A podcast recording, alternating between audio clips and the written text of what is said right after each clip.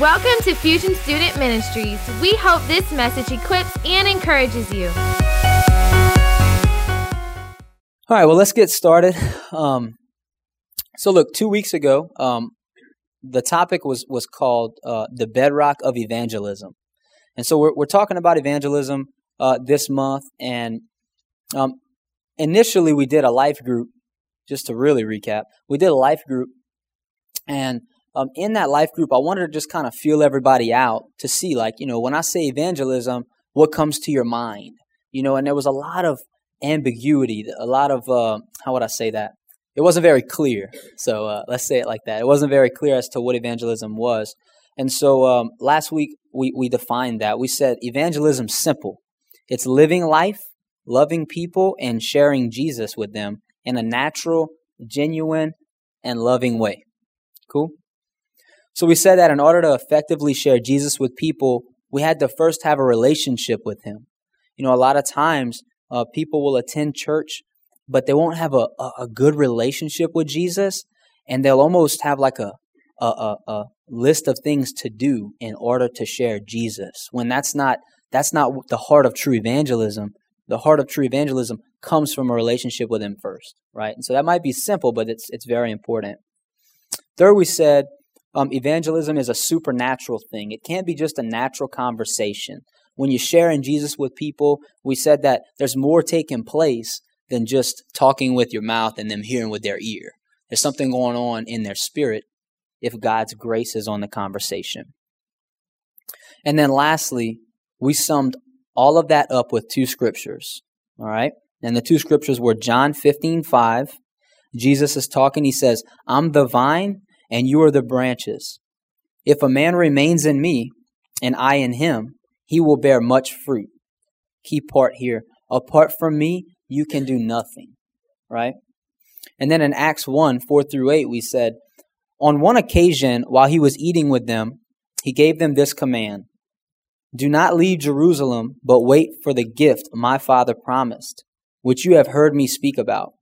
For John baptized with water, but in a few days you will be baptized with the Holy Spirit. So when they met together, they asked him, Lord, are you at this time going to restore the kingdom to Israel? He said to them, It is not for you to know the times or dates the Father has set by his own authority, but, key point, you will receive power when the Holy Spirit comes upon you, and you will be my witnesses. So Jesus says, when you are filled with Him, when you have a relationship with Him, apart from Him, you can't do this. But when you're tapped into Him, you'll be His witnesses and you'll be fruitful. Cool? So that was two weeks ago. Last week, um, we discussed evangelism in our groups, in our small groups, and we asked a lot of questions. And going into this, we really wanted to get some feedback again. Uh, you know, what are you guys thinking after the last sermon about evangelism? So, out of all the questions, three of them that really triggered the response that led to this message were these three questions. What about sharing Jesus is challenging to you? Is it more difficult to share him with family and friends or with complete strangers? And what is the number one concern you have about evangelism? So, you know, every other Sunday, all your group leaders and myself, we meet for like two hours um, Sunday afternoon, and we just discuss, you know, how are life groups going? You know, where are people at? Um, what are some questions coming up that maybe I could I could speak towards um, and stuff like that. And so this time we figured out there's an overall theme that's been going on regarding evangelism, and it's this: it's fear and pressure. So a lot of people have a lot of concerns. They kind of fearful. Maybe they feel a little awkward about sharing Jesus. Maybe they feel a little pressure. And so um, today's message, we're going to title it Unnecessary Pressure. Now, what I'm not saying is that the pressure isn't real or that the fear isn't real or the concern isn't real. It is real, but I hope to, to show you that it's unnecessary. All right. So let me give you some feedback from y'all life groups. This is from all of you guys. These are some of the most common what if questions or, or what if statements rather. Okay. What if I don't exactly know what to say? What if I come off or look judgmental? What if I can't theologically or scientifically explain everything? in the Bible? Um, what if I haven't always been the best example of what a Christian should look like? Um, what if other Christians see me hanging around non Christians, commonly known as worldly people? What if I come off as weird? Or what if I witness to someone and they don't get saved? So that was some of the top like what if statements that we had last week. And so until I can cover all of them, I will cover all of them. But tonight I'm just going to cover three. But until I can do that, let me respond with some other what ifs, okay? And I hope that until I cover them all, this kind of helps you out a little bit, okay? What if I told you you don't have to know what to say? Jesus doesn't expect you to know what to say. What if I said you're not supposed to come off as judgmental, so don't worry about it? What if I said you don't have to theologically or scientifically explain everything, that you never will be able to theologically or scientifically explain everything? Nobody on the planet can do that. So, what if I said it's okay that you're not perfect and that that actually helps you share Jesus more than it hurts you? What if I said that Christians' number one job on the planet is to hang around with people who aren't Christians so that they can get to know Jesus? I said that. What if what if I said you being real and genuine makes you not weird? Because people can sense when somebody's being real and when somebody's being fake or hiding something or feels awkward. But when you're being real, you feel comfortable. And when you feel comfortable, you come off as genuine. Does that make sense?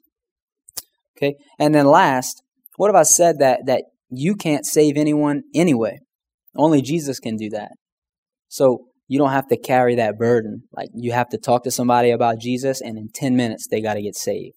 Right? That's a misconception of evangel- evangelism. And so um, I want to share a story in a second, and, and it's, it's a really cool story. Um, I shared it with the leaders, and um, it, it's recent, so it's pretty neat. It's kind of like kind of like the Lord set me up to to preach this story. Um, but before I do that, I'm going to read two verses that I want to preface the story with. So when we're thinking of evangelism, sharing Jesus, I want to preface all of that with these two verses. So I'm going to read these kind of slow and pay attention to the characteristics. And while I'm reading it, imagine a person fitting this description. So as I'm reading this stuff, imagine a person in your mind like, man, wouldn't that be neat, you know, to be around this type of person? Okay, so our job as Christians, first and foremost, is to love people. Is to love people, right? Is not to change them. You know, because like I said a while ago, we can't change people. Only God can do that, right? And so our job is to love people. And then here's what I mean when I say our job is to love people, right? In 1 Corinthians 13, 4 through 7, says, Love is patient. Love is kind. It does not envy. It does not boast. It is not proud. It is not rude. It's not self seeking. It's not easily angered. It keeps no records of wrongs. Love does not delight in evil, but rejoices with the truth. It always protects, always trusts, always hopes, and always perseveres. And that'd be a cool friend to have. Somebody who does all that all the time, right? I don't do that all the time, right? We're not nobody's perfect, but that'd be a, that'd be a pretty cool guy or girl. Um, so the second scripture is um, Romans 12, 9 through 19. It says, Love must be sincere. Hate what is evil, cling to what is good, be devoted to one another in brotherly love. Honor one another above yourselves. Never be lacking in zeal, but keep your spiritual fervor serving the Lord. Be joyful in hope, patient in affliction, faithful in prayer. Share with God's people who are in need. Practice hospitality. Bless those who persecute you. Bless and do not curse them. Rejoice with those who rejoice. Mourn with those who mourn. Live in harmony with one another. Do not be proud, but be willing to associate with people of low position. Do not be conceited. Do not repay anyone evil for evil. Be careful to do what is right in the eyes of everybody. If it is possible, as far as it depends on you, live at peace with everyone. Do not take revenge, my friends, but leave room for God's wrath, for it is written, It is mine to avenge, and, and I will repay, says the Lord. So at this point, I could probably just drop the mic and walk out. Because if everybody could just follow that, people would be knocking our doors down. Think about this. Think if every Christian, if every Christian had all of those characteristics. If I meet somebody that has all those characteristics, I don't think I'm ever going to leave them, you know?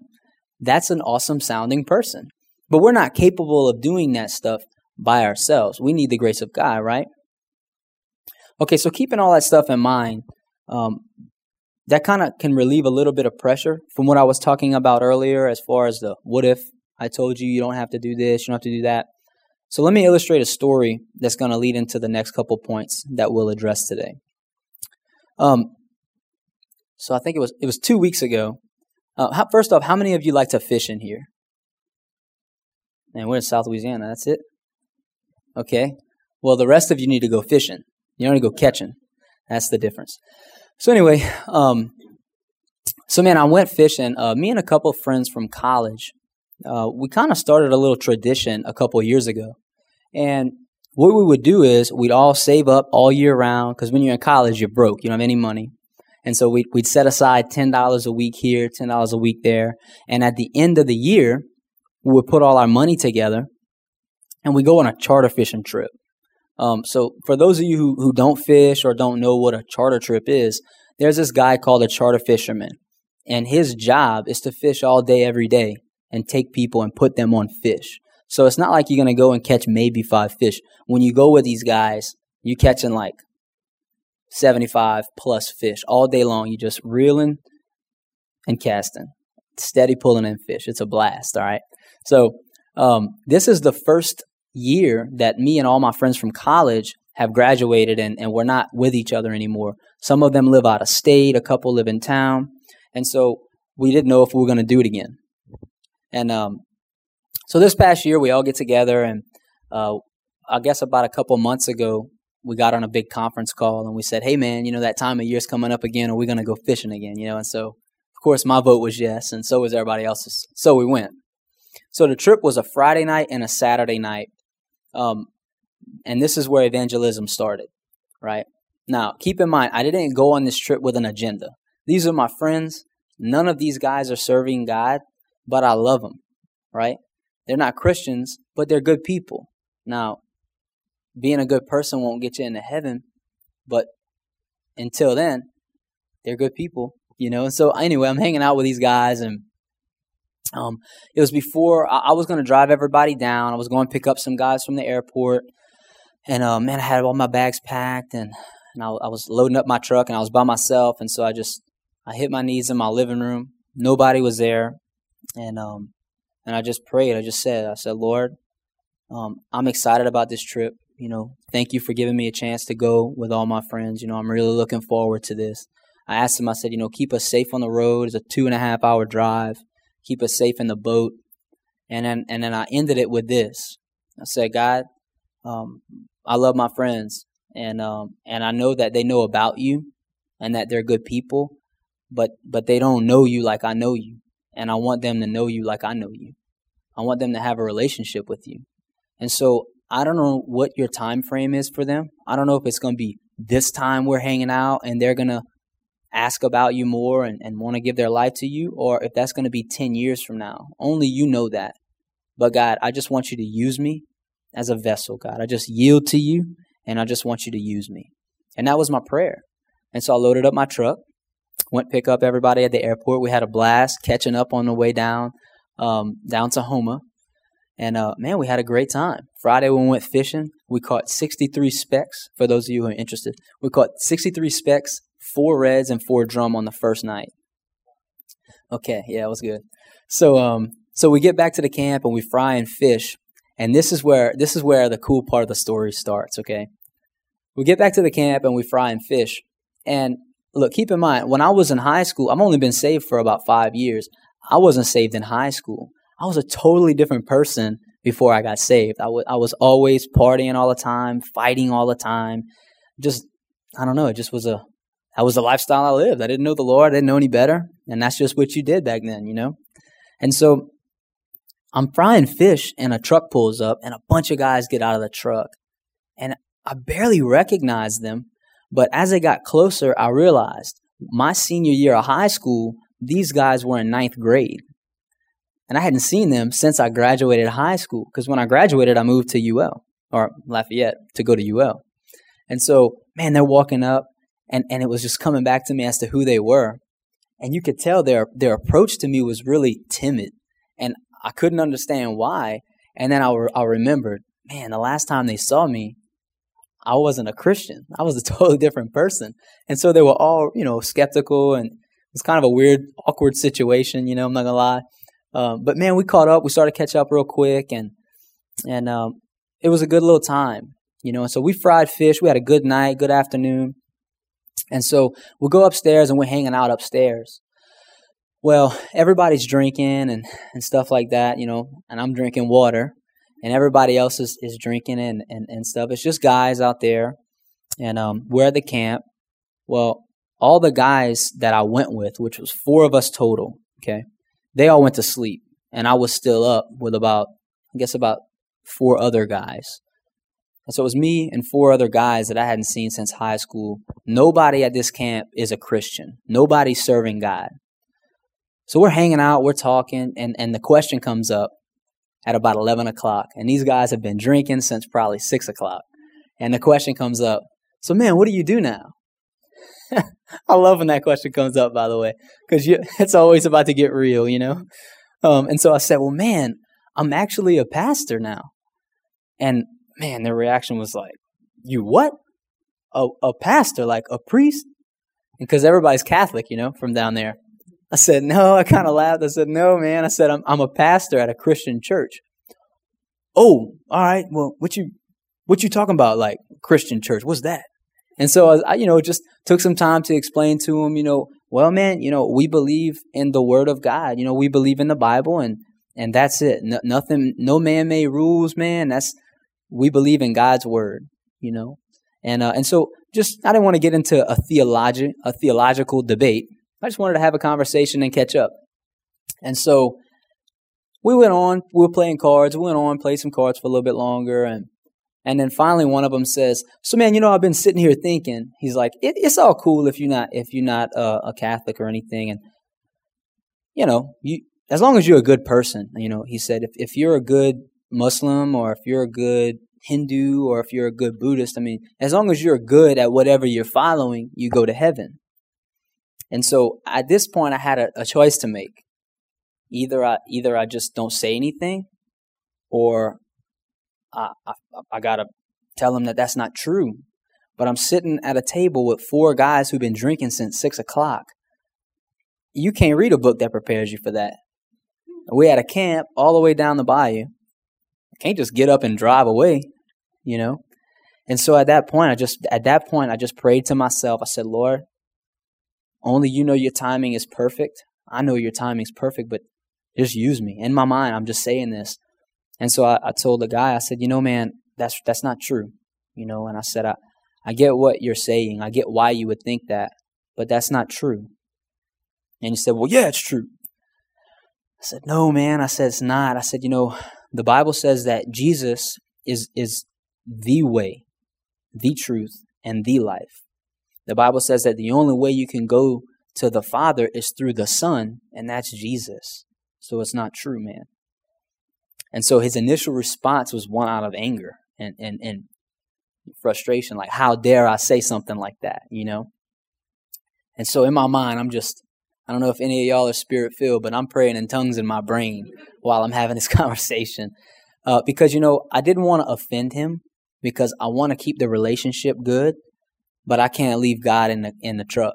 I bring him wherever I go. And that's how we, that's what we're called to do as Christians. That's evangelism. It's just introducing Jesus into everything that we're doing. And so he started to get riled up a little bit. And, and so, man, the Holy Spirit started speaking to me. And it wasn't in my ear. The Holy Spirit wasn't like, hey, say this. You know, he was just kind of just putting on my heart what to say and how to go about it as the conversation was going. And so I felt the Lord tell me, um, I felt the Lord tell me, man, he's he's he's angry because he feels that this isn't right, you know? And so I'll just kind of tell you guys the dialogue of the conversation. So he said, Well, man, that's ridiculous. He said, What about Gandhi? You know Gandhi? I was like, Yeah, man, I know Gandhi. He's like, Well, how's Gandhi not in heaven? I said, Well, dude, you know, I wasn't there when Gandhi died. I wasn't there when Gandhi uh, breathed his last breath. But Gandhi wasn't a Christian. And if Gandhi wasn't a Christian, that means he didn't believe that Jesus was the way, the truth, and the life, that he didn't believe that Jesus was the Savior. And so, if he didn't acknowledge that and, and, and ask Jesus into his heart, the Bible says that, that he's not saved. And so he that that really fired him up, you know. And now keep in mind, this guy he's Catholic. He's not, you know, a Hindu or anything, but he really had an issue with that. And then and this is where the conversation started to just flow. And and look, guys, I ain't this. I am not that smart the Holy Spirit just started to use me. And, and I, you know when He's using you because there's no way you coming up with this stuff on your own. You ain't that good. And so, man, I just said, you know what, man? You're angry because you feel like this is not right and this isn't just. And but what you don't realize is you're made in God's image. And when you're made in God's image, we have a just God. God God is a just God. He desires justice. And you feel this is unjust. But let me tell you why it's just. Because by what you're saying, if you got to be a good person to go to heaven, then let me ask you this. At what point does it make you a good person? Do you have to do 15,000 good deeds to go to heaven? Well, what about the guy who does 14,999? Does he go to heaven? Well, what if he doesn't? Isn't that unfair? Oh, but what if God tips the scale for him? Well, what about the guy who does 14,998 good deeds? Does he go now or no? You see, well, that's, that's very complicated. And so rather than go through all that stuff, Jesus made it this easy. Jesus said, look, I didn't even design hell for you. I designed it for Satan and fallen angels. Hell's not even meant for us. He said, so I said, over my dead body will you go to hell. And he came down, he lived a sinless, spotless, perfect life and he died for all of your sins and mine. And all you got to do is acknowledge that. All you've got to do is say, you know what, Jesus, I can't clean myself up. I'm unrighteous and in, in your eyes and your standards, but you came and you died for me. And, and if you ask Jesus into your heart and you mean it with your heart, you're saved. Now that's way easier than doing 15,000 good deeds. And so I can go on and on about the story, but we talked until two o'clock in the morning. And at, at times I'd have to say, hey, look, man, look, at, at, no point during this conversation do I want you to think that I'm better than you or that, that I'm mad or that I don't want you to be mad, dude. I, I, I totally respect you, dude. I, I just kept stopping and saying that. Look, man, our friendship is what's important to me.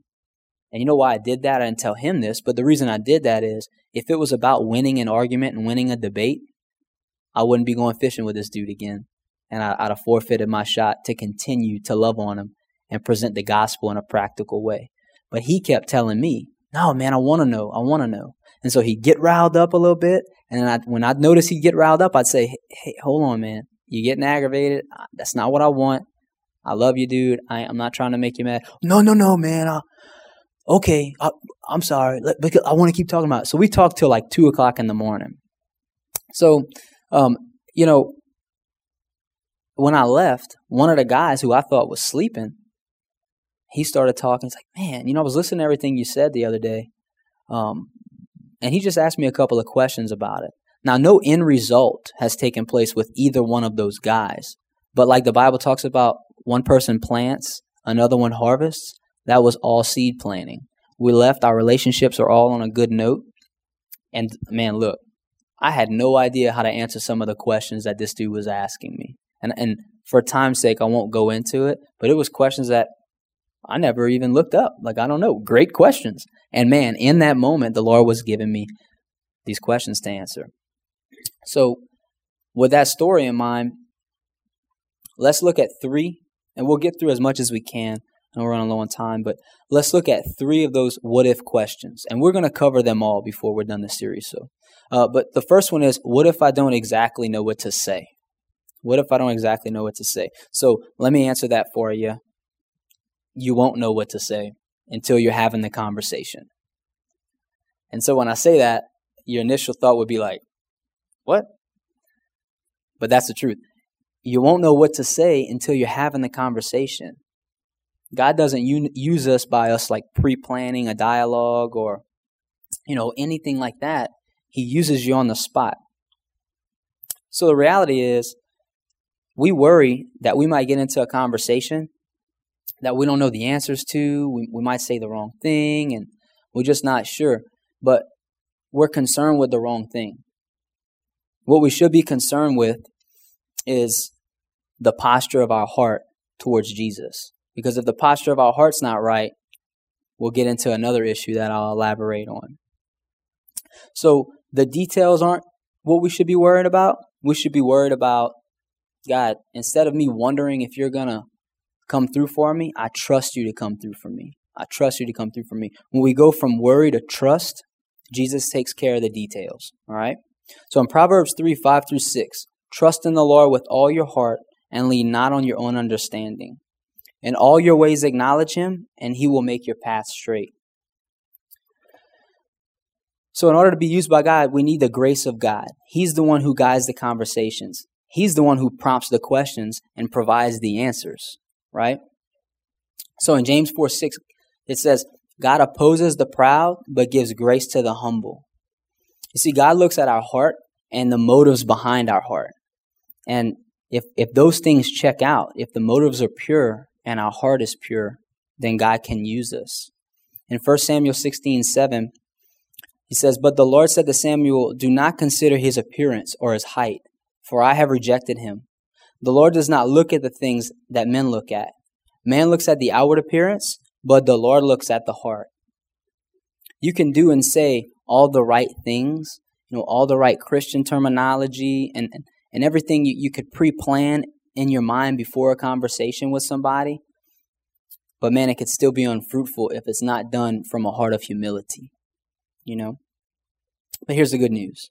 Okay, so you remember we just read that God gives grace to the humble. Here's what's in God's grace. Here's what's in God's grace. John 14, 26 through 27. But the counselor, the Holy Spirit, whom the Father will send in my name, will teach you all things and remind you of everything I have said to you. Peace I leave with you, my peace I give to you. I do not give as the world gives. Do not let your hearts be troubled, and do not be afraid. So, God's grace, it teaches his grace teaches us in the moment. It reminds us of things He's taught us previously, whether that be through His Word, through a message, or even our own experiences. And it gives us a peace of mind and just an overall peace in the midst of conversations like that. What if I come off as judgmental? That was another one of the questions we got from last from last week. What if I come off as judgmental? So here's a short answer to that. If your heart is right, you won't come off as judgmental. So don't worry. It's about keeping your heart right. We're worried that people are going to think we're judgmental. So if we acknowledge three things number one, we don't want to come off that way. All right. Number two, Jesus doesn't want us to come off that way. Number three, so don't come off that way. It's, it's that simple. So don't come off that way. So people to come off, people tend to come off as judgmental when they have the wrong mindset. And this is the mindset I'm talking about. The mindset that says, it's my job to change people. It's all on me. That's a lot of pressure, guys. And if we think that our job in evangelism is to change somebody on the spot, we'll, we'll crumble under that pressure. Not even Jesus did that. So we can't do that. Right? Jesus' disciples had this mindset in one area of Scripture. They had that mindset of, it's my job to change people, and I want it now, right? They didn't have patience, like we read earlier about love. One of the attributes is patience. They didn't have patience in this particular area of Scripture. In Luke 9 51 through 56, check this out. It says, Now it came to pass, when the time had come for him to be received up, that he steadfastly set his face to go to Jerusalem, and sent messengers before his face. As they went, they entered a village of Samaritans to prepare for him. But they did not receive him because his face was set for the journey to Jerusalem. So, pretty much, Jesus is saying, Hey, look, I'm, I'm going to be heading to Jerusalem. Go and prepare my way. Go let people know that I'm coming, etc.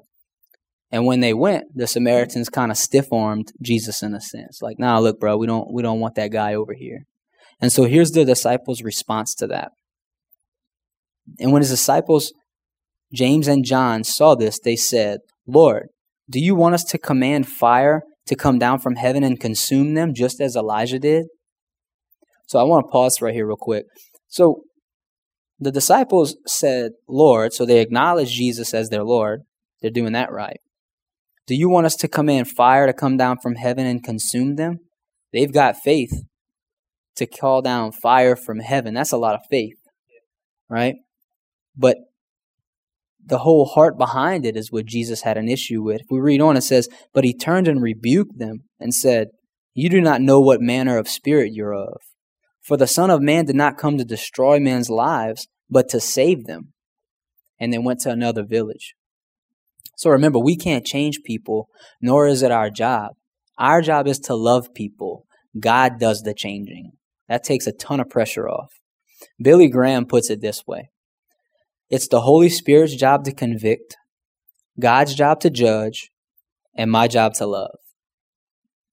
Pretty simple. It's the Holy Spirit's job to convict, God's job to judge, my job to love.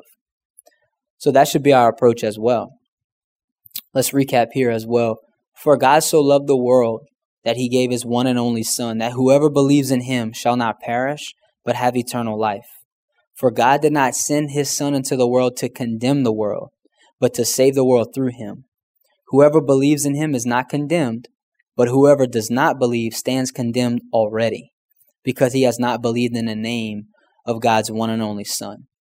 So right here we see Jesus himself came into the world not, not to condemn, but to love people. So Further on, it says, if somebody doesn't con- confess Jesus as their Lord and Savior, they're already condemned. So we don't have to go and condemn them. You know, a lot of people will fall into that. Um, another area of Scripture says, Therefore, you who, you have no excuse, you who pass judgment on someone else. For at whatever point you judge the other, you're condemning yourself, because you who pass judgment do the same things. Now we know that God's judgment against those who do such things is based on truth. So when you, a mere man, pass judgment on them and yet do the same things, do you think you will escape God's judgment? Or will you show contempt for the riches of his kindness, tolerance, and patience, not realizing that God's kindness leads us towards repentance? The same thing that, that, that leads us to a relationship with God is the same thing that will lead other people into a relationship with God. And that's kindness and love. Right? So we ourselves have been and still are, from time to time, guilty of sin. So be careful. I know I'm hammering this point home, but I know that especially with like recent media you see on the news when you when you hear Christians, their big thing is is judgmental Christians, and you if whenever you go to college, a lot of college professors will kind of harp on judgmental Christians, and that's what they call Christians, judgmental. And so that's why I'm spending some time here. So after we humbly realize that we too are sinners in need of a Savior, we've got to remember that God's love and grace leads us to repentance. I was talking to Pastor Kelly about this um, today, about the sermon, and I wanted to make sure that I that I came across right. You know, some people um, will preach just everything everything's okay, sin's okay. You know, they call that hyper grace. I don't know if you've ever heard of that before, but there are some people who will preach that whatever you do, you're going to go to heaven anyway. And and I didn't want to convey that, but at the same time, there are some other people who preach that it's our job to go and tell people the sin that they're doing wrong. So I wanted to make sure I hit a good balance and Pastor Kelly said this. This is a pretty good, a pretty good judge of, of, of what you should be doing. Don't judge what you're not willing to walk someone out of. So, in other words, if you're not, if, if somebody's going through a tough time or going through a tough sin uh, in their life, and you're not willing to go go through it with them, you know, walk them out of that sin, love them all the way until they're delivered from that stuff. If you're not prepared to do that, then you probably shouldn't judge them, you know, or probably shouldn't call them out on it. I thought that was really good. And then um, let's see. I know it's eight o'clock, guys. I don't want to. I don't want to uh, run this one too long. Yeah, let's save this one for next week because this is a good one. Next week we're going to talk about what if I haven't always been the best example of a Christian. Cool. So I'm gonna, close it up in prayer. I want to end on time, guys, because I know your parents are, are sometimes waiting to pick you guys up, and, and I don't want I don't want to have them waiting. Cool. All right, so y'all can stand with me, guys, and we'll pray out. All right, hey Jesus, Lord, thank you for tonight, Lord. We just we just ask you to just come in here just like you were earlier, God. We ask for your presence again, just like you were earlier, God. We ask that you would honor our time together tonight, Lord, and that even as we leave, you would continue to minister what was preached, whether it was from this message or whether it was what was ministered through worship when your presence was just so thick and tangible in here. God, we ask that you would continue to have your way in every student's life, Lord. We ask that, God, your, your, your gifting of evangelism is available to all who ask, God, and we know that it's a gift. So, Lord, we just pray that you would just give everybody that gift, God. Your, your word says that if we desire a gift, that we should ask for it. And so we ask for that. As we close up, guys, some of you got to go, but some of you may want prayer. And I want to ask some of the leaders to come up, and we're just going to open up uh, the altar up here for prayer. I want to encourage you. Come and get prayer for anything and everything, guys. I, I said this one time before, and, and I'll say it again. I never regretted a time that I walked up to the altar to get some prayer. Okay, so in closing, come on up. Those of you who, who don't want any prayer, feel free to stay and worship a little bit or go ahead and, and, and leave. But for those of you who do need prayer, don't hesitate to come up, okay? All right, y'all are dismissed. Again, thanks for joining us. For more info on Fusion, you can check us out on YouTube, Facebook, or Instagram.